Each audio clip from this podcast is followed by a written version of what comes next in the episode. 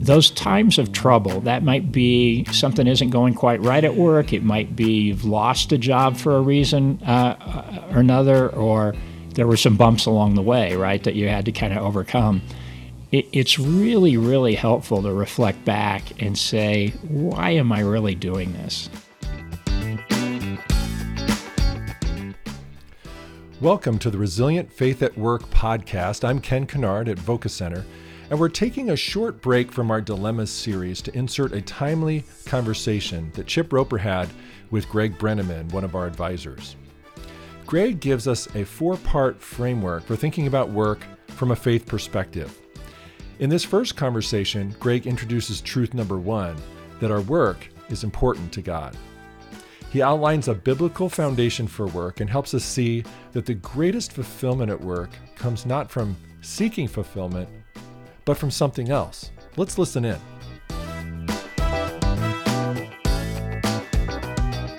Well, Greg, it's great to see you in person. Good to be here in person. You look Chip. better in 3D. I'm not sure about that, but uh, I look bigger in 3D, so it, you know, and shorter. It's a very kind of interesting combination.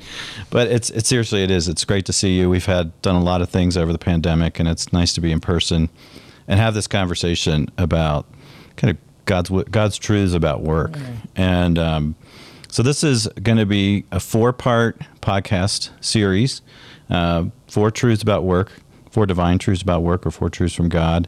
And uh, Greg, uh, you originally did this as a graduation, I think, talk yep. at Asbury. At Asbury, and we're just going to kind of unpack each of these four over four episodes.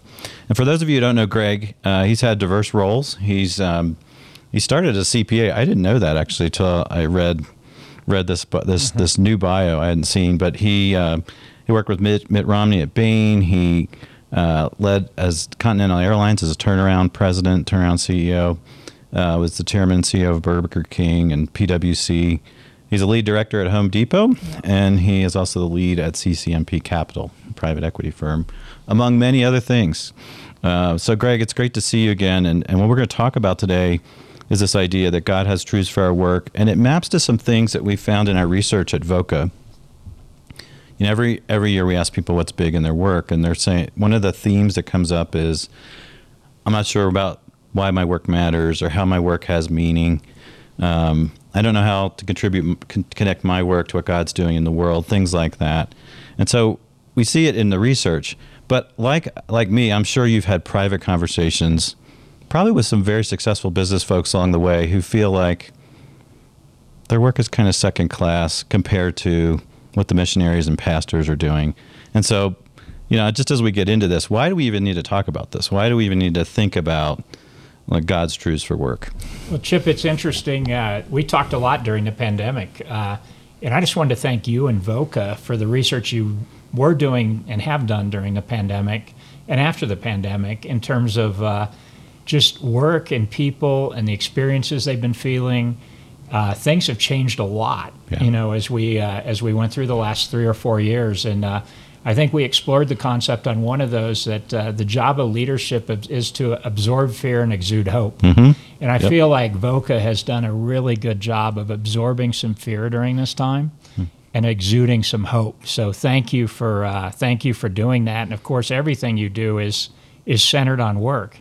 So it's completely appropriate today that we really dive into what is the purpose of work from God's eyes, and how can we get fulfillment in our work um, as we go along. Some of the research you've done, and you've been kind enough to send me all the uh, the short clips that you've put out in terms of different issues people are facing, are really struggling with this whole idea of what is work and and what does work mean to me and how do I find meaning in work and how do I find God in my work? And um, uh, that seems to be a pre- pre- pre- prevalent theme among many, many, many uh, people across the spectrum. And I think it's a it's a topic that, that we need to uh, dive into because God did ordain us to work.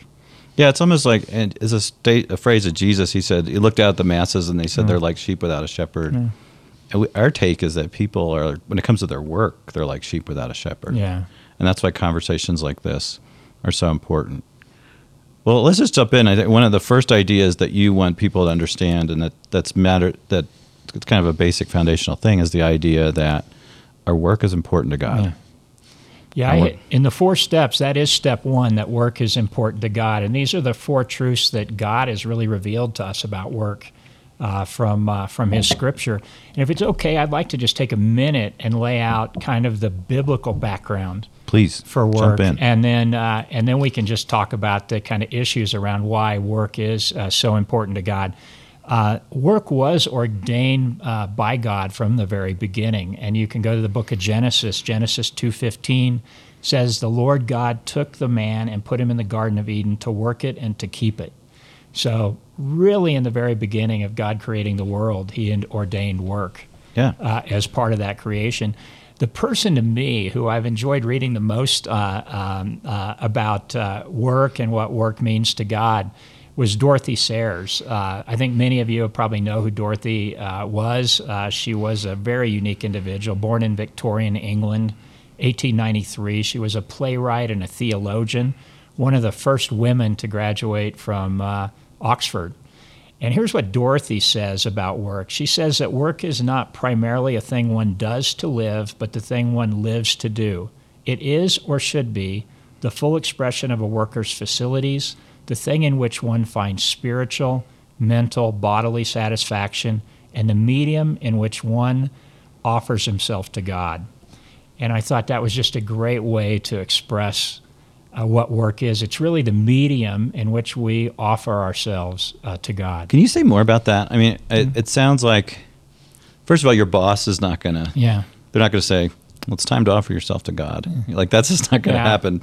Uh, so how do you do that? Like, what does that? What's that? What does that? When did you discover that, perhaps in your career, and what did what did that look like practically? Well, I'll take you back to the very, very beginning of my career when I was in third grade and had my first job. And it was actually watering trees for my great uncle Lyle Yost, who was a mentor of mine. I'd ride my bike about five miles out into the country to his farm, and he had planted these trees along this combination landing strip driving range he had. He flew planes out of there as well. Wow. And um, uh, my job was to take a book along and a lawn chair and move this water hose from pine tree to pine tree essentially to it was a windbreak he was essentially creating for this driving range uh, across the Kansas plains. Oh. And I remember, I was thinking about this last night because I knew we were going to have this conversation. I remember how fulfilling it felt to do that simple little task when I was about eight or nine years old. And then as time went on, we all have had these feelings somewhere in our lives, back in our lives, where we were given a task, you know, whether it's in junior high or high school, and we had a job. Uh, anything from bucking bales, I was in a rural area, to serving at a restaurant for some people maybe that were in the city. Uh, but just how fulfilling it was those first days when we really felt like we were making a contribution back. Hmm. So, you know, deep down in us somewhere is a desire to contribute to God's kingdom. And I think it starts as kind of uh, with that sort of basic level of uh, desire that God planted in us to work. The people I know that ha- have the biggest struggles are the people that maybe are between jobs or one job ended that in an unsatisfactorily uh, way, and they're waiting for God to sort of give, give them, them, the next, next opportunity next or the next assignment. And that's a very troubling time for many people. And I think the reason it's so troubling is just innate in us that uh, work is the is a, really a medium in which we serve God, and we were kind of made for that. And um, uh, I think if all of us kind of think back to those early days with our first jobs and what we took out of that, and the and just the uh, excitement from getting the first paycheck of that. And I remember every time I got paid, you know, and this is really ingrained in my parents, it would be like ten percent every time I go to church and give and, and give. give and give that give that back. So there's some of those beginning tenets of biblical foundation that God laid and put in us that are just innate in the in the work that we do and in making a contribution back to the kingdom for him. So, so it's, it's interesting because there's a lot of layers in what you just said. Yeah. So there's there's a task, and you're yeah. assigned to do this task. You're doing this task. It's having an impact, and when we have an impact through our exerting our effort, that's that's fulfilling. Yeah, it's fulfilling. And then there's you know income and opportunity that's generated as a result of effectively mm. working, and then we give some of that away, and we do other things with it. So it's this whole sort of virtuous cycle that's created And so it sounds like you're saying that that's the space, like that's the way God made the world, and when you enter into it, yeah, you, you, you have fulfillment in Fireworks it. Yeah, start to you, go yeah, off. ex- exactly. And I think that's what Dorothy Sayers was uh, referring to when she says that's the, it's the medium. Work is the medium in which we offer ourselves to God. It's really a sacrifice of us back to God, back to the kingdom, back to His kingdom uh, in terms of making a contribution. If you think about it in the big picture, you know we're only here for a short period of time, Yeah. right? And um, you know, two generations after we're gone, probably very few people will remember. you're that going, you're going Ecclesiastes on us very Yeah. early in this Yeah. conversation. So you're you're not you're, you're, you're not you're not making that contribution, right? Right. You're not making that contribution for uh, uh, you know uh, anybody other really than what God has kind of created you to do. For you. and I think that's what Dorothy Sayers was kind of unpacking in her statement there. You know, it is interesting that it would be the rare pastor or Christian leader who would say that our general work in the world is the medium in which we offer ourselves to God. Yeah, no, that's what I find found uh, you know Dorothy uh, Sayers so uh, interesting, and uh, Tim Keller and I talked about this a lot. You know, Tim just passed away a, Yeah. Mm-hmm. a week or two ago, and I was a dear friend of all of us, uh, many of us, uh, and uh, Huge, huge influence, and a huge influence on this conversation. on this conversation. Uh, and those for those of you who are listening that haven't read For Every Good Endeavor, uh, Tim's book on work, faith and work, you should definitely read it. And In fact, Tim would tease me a lot of times as he because I'd send some of these talks to him to just get his thoughts, and he'd tease me that I stole everything from uh, from Every Good Endeavor, and uh, I told him, but uh, he sold everything from C.S. Lewis, who stole it from someone who ultimately. You can trace that back to what King Solomon, who said, "There's nothing new under the Yeah, sun." there you go. Yeah. yeah, yeah. Yeah, So, so- so it's probably right. He was we're probably all right. we're all we're all committed to We're- recycling. We're all committed to that, but but uh, but uh, but you know, it is a really interesting thing when you think about work that way, and it changes your perspective entirely. Yeah, yeah. And there's another scripture I think Yeah. that's important to you on this. Yeah, the Bible really unpacks this more in Colossians 3 23 and 24, uh, when God tells us essentially, it says, uh, Work willingly at whatever you do, as though you were working for the Lord rather than for people. Remember that the Lord will give you an inheritance as your reward, and that the master you are serving is Christ.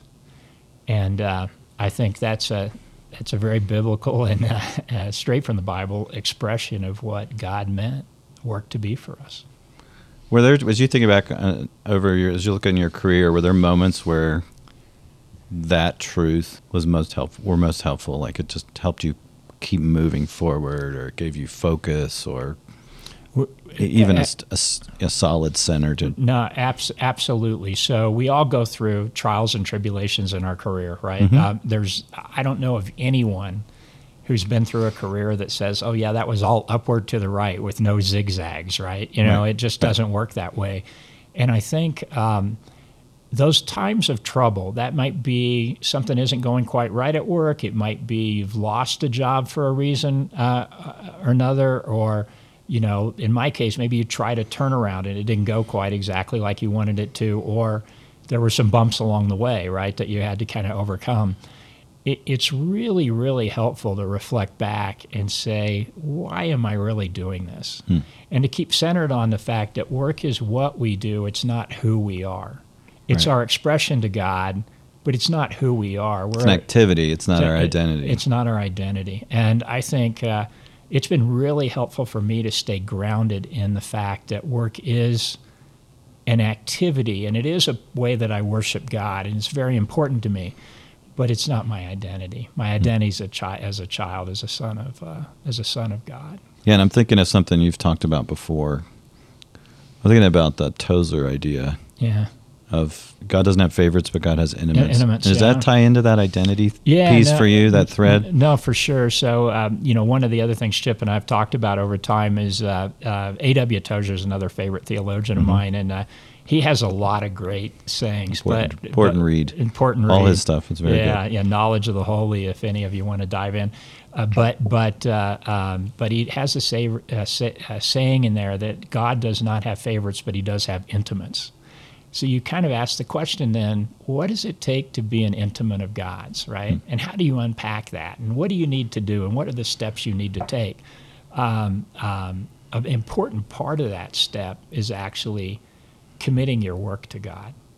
And uh, there are some other things you could do. Uh, as I sort of started meditating on that about 15 years ago, a little over 15 years ago now, I said one of the things I need to do is be in community with other Christian CEOs. And so I've had a small group of Christian CEO men that have now met for, I guess, 17 years. Um, uh, every uh, probably 40 weeks a year. We say, mm-hmm. we say every week, but you know there's holidays and travel and all right, that. Yeah. But but but we meet frequently, and um, uh, you know we've studied uh, we've studied um, scripture. We memorize scripture together. We usually listen to a sermon series. Most often, it's been Keller or mm-hmm. read a book.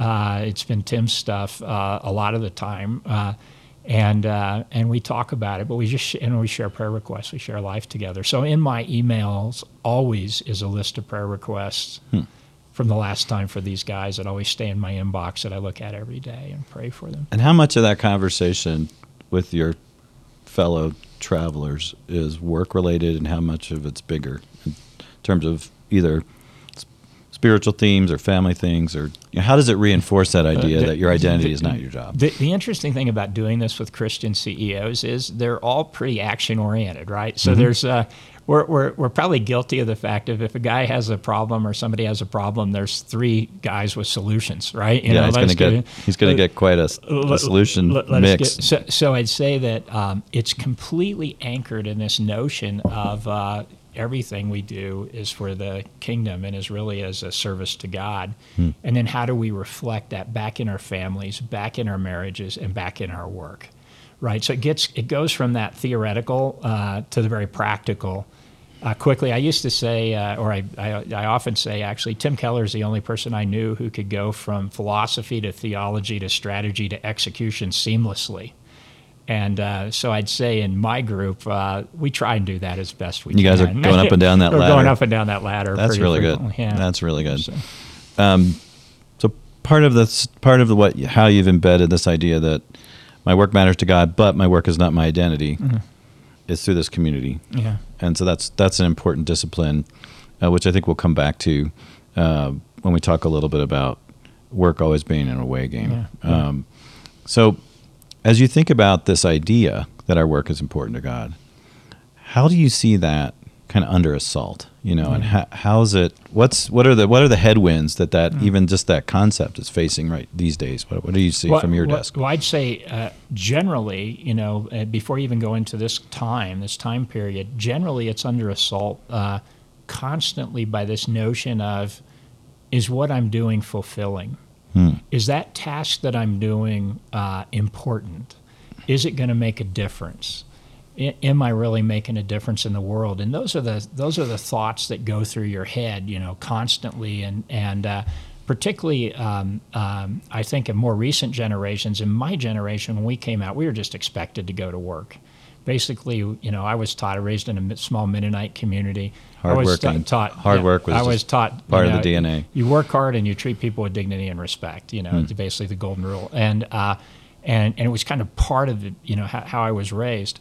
Uh, today, I think, um, and uh, it's probably my generation. You know, we've raised our kids to be a little bit more. You know, is this is what I'm doing important? Am I excited about it? You know, is it thrilling to me? It's all the fault and, of you boomers. And That's it, right. It, it's uh, it's probably it's probably it's probably our fault, right? Uh, you know, some of that. Uh, uh, but the, the reality is, for most of the time that you know man has been on, you know, created and then been on this planet, work hasn't been that hasn't been the question is this been is it fulfilling? massively fulfilling or has it been and if you kind of roll back time it's really only in the last maybe 50 years that people have even re- have contemplated that question. Hmm. before it was at the very beginning it was just survival right? And then it you know with the industrial revolution and stuff people started specializing and finding a little bit more their calling what you call their calling. Um, and it was more democratic in the sense that you had the option to yeah, choose. You didn't choose. have to do just what your parents did, yeah, yeah. which is the way it always was before that. Before that, it was always that way, and and uh, and then and then more recently, it's uh, you know kind of Im, you know what kind of impact am I making or and and quite frankly, there's a big piece of work, whatever your job is, even if you're CEO, which I've been you know several times, or you're chairman of the board, which I am today on several you know for three organizations um, there's parts of that job that are just not that much fun, right? So if you base everything on is this massively fulfilling to me Mm-hmm. personally, I think you're missing the point. Uh, the question is, how are you serving God in that, and how are you using that as a platform to to serve Him, and uh, and uh, you know, how are you treating those interactions with other people? What- there could be a risk doing that, if you're always chasing that shiny, Yeah. shiny object of fulfillment, that you actually never stay long enough in one place to develop the skills and the reputation to actually have the kind of impact that would be fulfilling. that right? would be fulfilling or, or to fulfill what God has kind of given you, you know you to do in, in your in your life and and uh, and and I think it is important to embrace the mundane as as part of that and, uh, and so we can certainly talk about that some more as we go through this four part series and I'm not saying everything in your job should be mundane or it's not you know and that's not what I'm saying at all but I am saying that pieces of it always will be Always. and so if no you're matter all- what you no do. matter what you do, so if you're asking that question continually of, is this the, the next most fulfilling thing to me? Um, boy, you're going to have a disappointed life. I think. No, that's a really that's a really important thread. Uh, I think there's a Harvard study that found that if you use your greatest strengths 20% of the time in your job, you'll be fulfilled. And then after that, there's actually no incremental improvement in fulfillment. Interesting. Yeah, I'd not seen that. So that I'm not surprised. That means that Yeah. well, 80% of it could be kind of grind like. yeah, Um, how do you measure that? I don't know, but I'm just saying it's that it's kind of leads some credence to what you're saying. Um, well, I, I don't know. I, wanna, I actually want to double click on that for a second. That's where the Colossians verse is important yeah, because it doesn't say, you know, you offer your most fulfilling work to Yeah. God. It's you offer all of it to God, Yeah. and He receives it. So it has value even if it's not fulfilling to you. No, and in fact, so you think of some of the people we respect the most, right? The missionaries, the the people that uh, are, uh, are are sacrificing, or you know, even if you you know go to another country and you just see somebody doing a very simple task, maybe they're preparing a meal for you, or they're you know they're cleaning you know your hotel room, or uh, nobody I think is going to say is that massively fulfilling in and of itself. It, it probably isn't, but those are some of the most servant-hearted and happy people you'll ever meet. It is interesting So, though when you get yeah. to talk to them. Yeah, Some of them. Sometimes Yeah. it really they really do find it fulfilling. They Like do, some of the best yeah. servers at restaurants, that customer interaction. interaction, Yeah, no, like- absolutely. it really gives them a lot of joy. Yeah, I can. Uh, you know, we we do a lot of um, you know work in Honduras with World Vision, Mm-hmm. yeah. and so we're down there quite a bit, and uh, it's always humbling to me to see. Uh, we'll go, you know, to a place that we've been able to uh, drive some water, you know, to and do communal farming and stuff. And uh, the folks down there are always so quick to want to give you of the little that they have. I remember this one lady walking up with this whole, you know, basically bushel of uh, oranges, right? That she had picked off her orange tree that she was able to harvest because of the water that was kind of there, and uh, just the gratitude in her eyes and the and the joy. Bet she was smiling. to- oh wow! I mean, just being able to make that Yeah. that gift and how happy and fulfilled she was, and what what any of us would probably look at and say it's a very simple life, Hmm. Right? Um, with not a lot of, you know, extra uh, money floating around Right. or, or No- anything no like margin. that. No margin for really error, and uh, Hmm. and yet incredible fulfillment. Just roll that back, you know, hundred years or two hundred years. That's basically most of the world was in that state. It's only recently we've really started, I think, exploring these. Uh, Well, it's almost like if we could get over Yeah. being fixated on fulfillment, Yeah. we'd actually would would be fulfilled. Yeah. yeah. No, Yeah. I think that's right. If you actually give it back to God, in the way Dorothy Sayers talks about it being a medium, the medium work being the medium in which we worship God, um, I think you find fulfillment much faster. I think that's really true. So let's let's think about different different people at different stages in their careers and kind of a direct message to them about why their work is important to God. We'll just go chronologically and think about the person that's just starting out and they're not even sure what to do.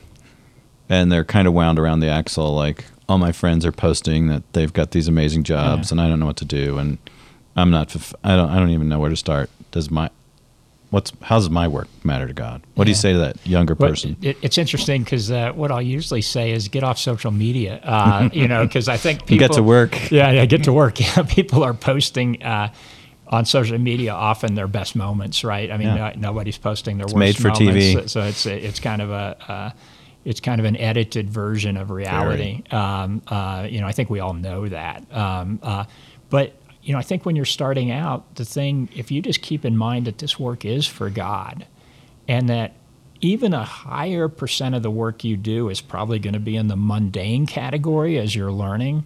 And just say you know what does god have to teach me in this? Who around me can i learn from? And can i can i observe? We've all observed godly men and women in the workplace uh, that are you know doing good work. And so as you're kind of starting that first job look for those opportunities to make a contribution even make a differential contribution but part of that might just be doing your assigned job that the company needs you to do with joy And doing it really and well. doing it really well yeah and uh, and uh, even though it might be a bit mundane to you um, I mean, part of what the business schools and the, even the undergraduate institutions kind of convince everybody of is that they're going to run the world the day after they graduate. Guess what? That doesn't happen. You're not. Uh, you're not. So, uh, so you have to start somewhere and ask the question, what can you learn? And I'd also encourage you if you're starting out. COVID really interrupted the cycle with all this work from home stuff. Um, I don't think early in your career, maybe if you're in IT or something that can be remote, there are areas that can be remote. Right. But for the most part, most of over most of history, including today, uh, work is an apprenticeship kind of uh, kind of situation. So you learn from others, and you learn from others that have walked ahead of you, and we've all done that for millennia, right? COVID did not change that. It did not make it. it create, there are some tools that were created that made it easier to work from home, but we need social interaction. I mean, the fact that you and I can do this face to face instead of off a Zoom call is so much better. So right? much better. And uh, it doesn't mean that Zoom calls don't have value because they, they, you know, can be great in interim times, but um, make sure you go to work and uh, that you learn from others and that you you find other mentors in your work that can apprentice you through the skills that you're trying not only to do today but the skills that you'd like to be able to do in the future. I think that's great. I think those are good, good getting started types of things. Level set your expectations. Some of it's not going to be great. It's more about who you get to learn from and what you get to learn, and proving that you can add value. Uh, how about the person who's, let's say, late, late? I'm using age, and it may be different, but like late 30s, mid to late 30s. They've got a family. They're struggling with um, you know, do I really hit the keep hitting the gas with my career? Do I throttle back with family response? How do I balance? They're thinking of, they're having balance challenges. How does this idea that their work matters to God, no matter what it is, help them? Yeah, I think in uh, there's a concept actually kind of in that situation I, I like to talk about called work life integration. And um, I think it's really important in that stage of your career because you're at that sort of spot where you're making a lot of trade offs. Yeah. Uh, you know, in terms of you know what, what is uh, what is work going to be, and I think you actually, if you're married and you have kids, you have to do this with your spouse because different. it's a team sport. It's a team sport because different marriages require different kinds of sacrifices. And uh, you might be in a marriage if you're the primary breadwinner and your spouse is at home with the kids and you've decided together you have a plan for raising those kids. You may have more degrees of freedom uh, to career wise to you know think about that. If on the other hand, if you're both working and you have kids at home, you need to kind of bake that into the equation. But I'd encourage you not to think about work life balance because if you think about work life balance, every time you're at work, this is truth from me, right?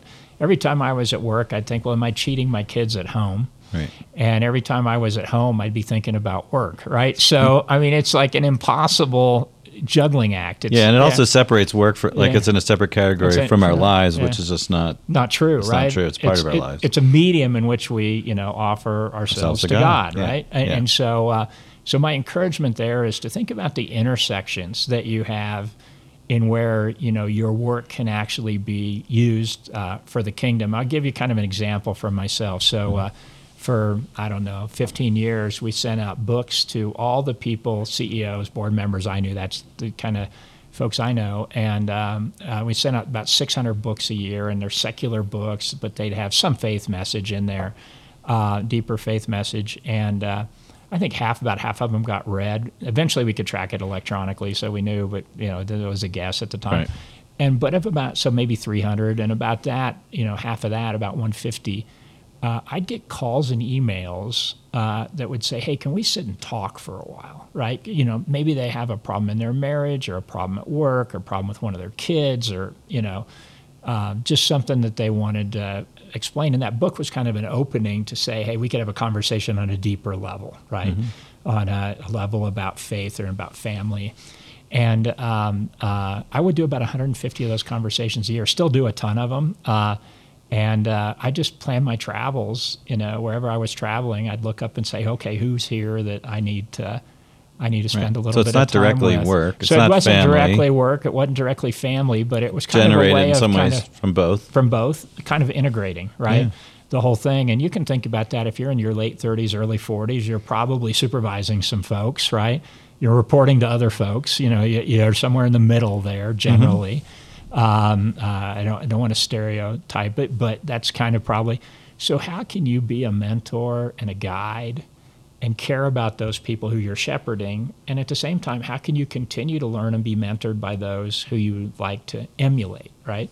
So, that's how I would sort of think about that stage of my career. And then, how can I integrate? You know, maybe there's another family I'm working, another person I'm working with that has hmm. a family. You invite them over to dinner, right?